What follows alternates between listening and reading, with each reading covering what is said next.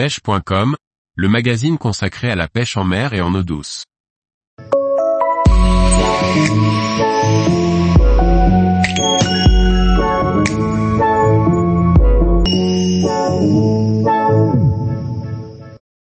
Pêche de la truite marmorata dans la Sesia en Italie, deux poissons exceptionnels en une heure. Par Kevin Guignot. Après les trois premières journées fructueuses avec un poisson par jour mais toujours pour le même pêcheur, c'est désormais au reste du groupe de sortir son épingle du jeu, ce sera chose faite avec deux superbes poissons. Après trois jours à crapahuter dans la rivière à la recherche des truites marmorata, nous commençons à fatiguer, mais ne perdons pas notre objectif, attraper chacun au moins une truite. Les premiers coups du matin et du soir ayant souri à Giuva, voir article précédent ici, il est maintenant temps que Stella et moi touchions également notre poisson. Le réveil sonne en ce quatrième jour de pêche, et nous avons légèrement plus de mal à nous lever, les journées précédentes ayant été épuisantes. Enfiler les chaussures mouillées de la veille n'est d'ailleurs pas le meilleur moyen de commencer la journée avec un mental d'acier, et nous passons au-dessus de ce désagrément. Nous décidons de changer de parcours, et d'en faire un avec un profil du fleuve assez changeant, à savoir des gros trous assez calmes entrecoupés de tout petits courants rapides et peu profonds. Malgré la difficulté du réveil, nous arrivons au bord de l'eau aux premières lueurs du jour, et commençons à pêcher. Au bout de quelques lancers seulement dans une énorme vasque, Giuva prend une grosse touche, toujours au skeleton, mais rien ne se passera au moment du ferrage.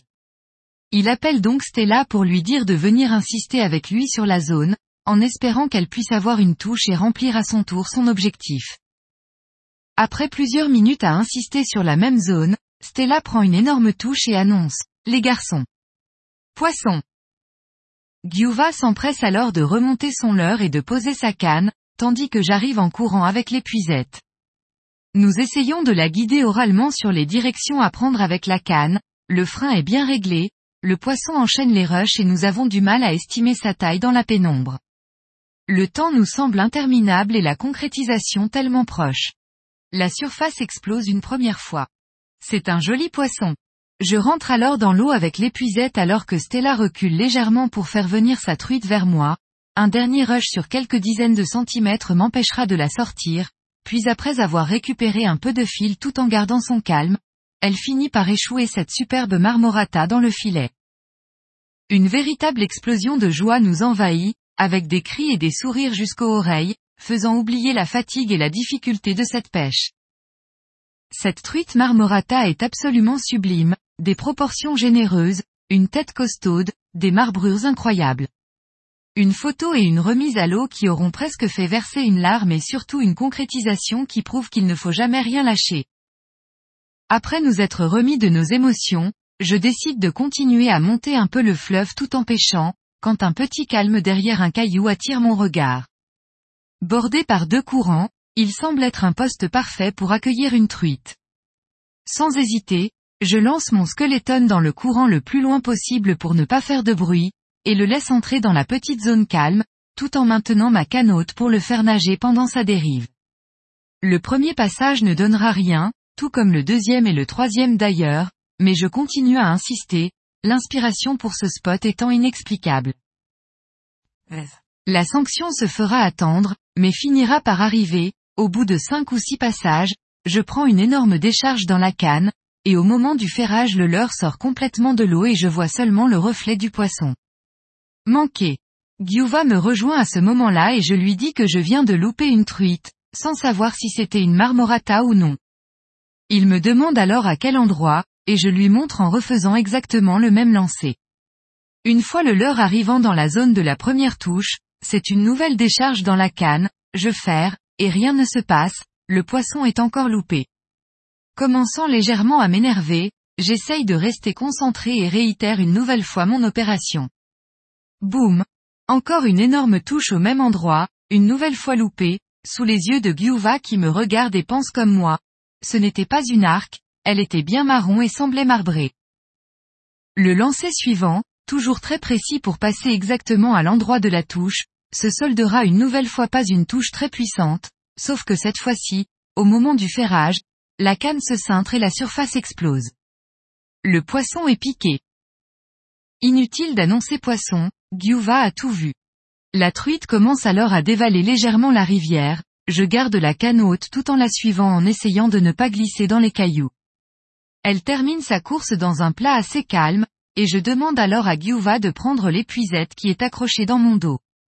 Elle n'y est pas, me dit-il un peu paniqué. Je tourne la tête au-dessus de chacune de mes épaules et n'aperçois effectivement pas le manche de l'épuisette, celle-ci ayant dû rester par terre au bord de l'eau lorsque nous avons épuisé le poisson de Stella quelques dizaines de minutes avant. Nous tentons d'appeler cette dernière en criant, mais le bruit de la rivière l'empêche complètement de nous entendre.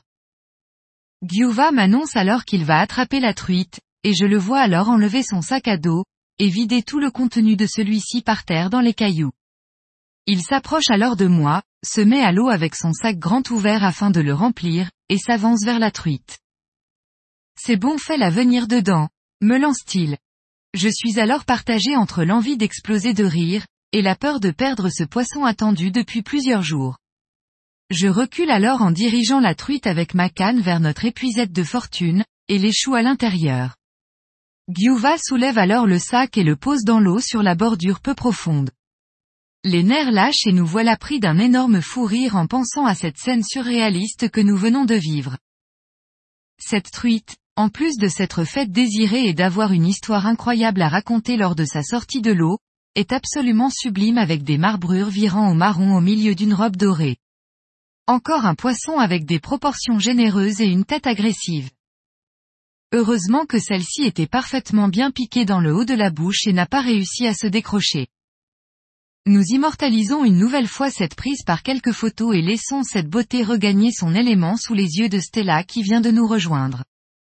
Pour la petite anecdote, l'épuisette n'a jamais été retrouvée, ce qui reste toujours un mystère à l'heure actuelle.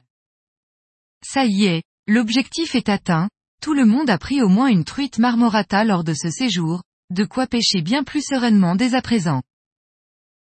Tous les jours, retrouvez l'actualité sur le site pêche.com. Et n'oubliez pas de laisser 5 étoiles sur votre plateforme de podcast.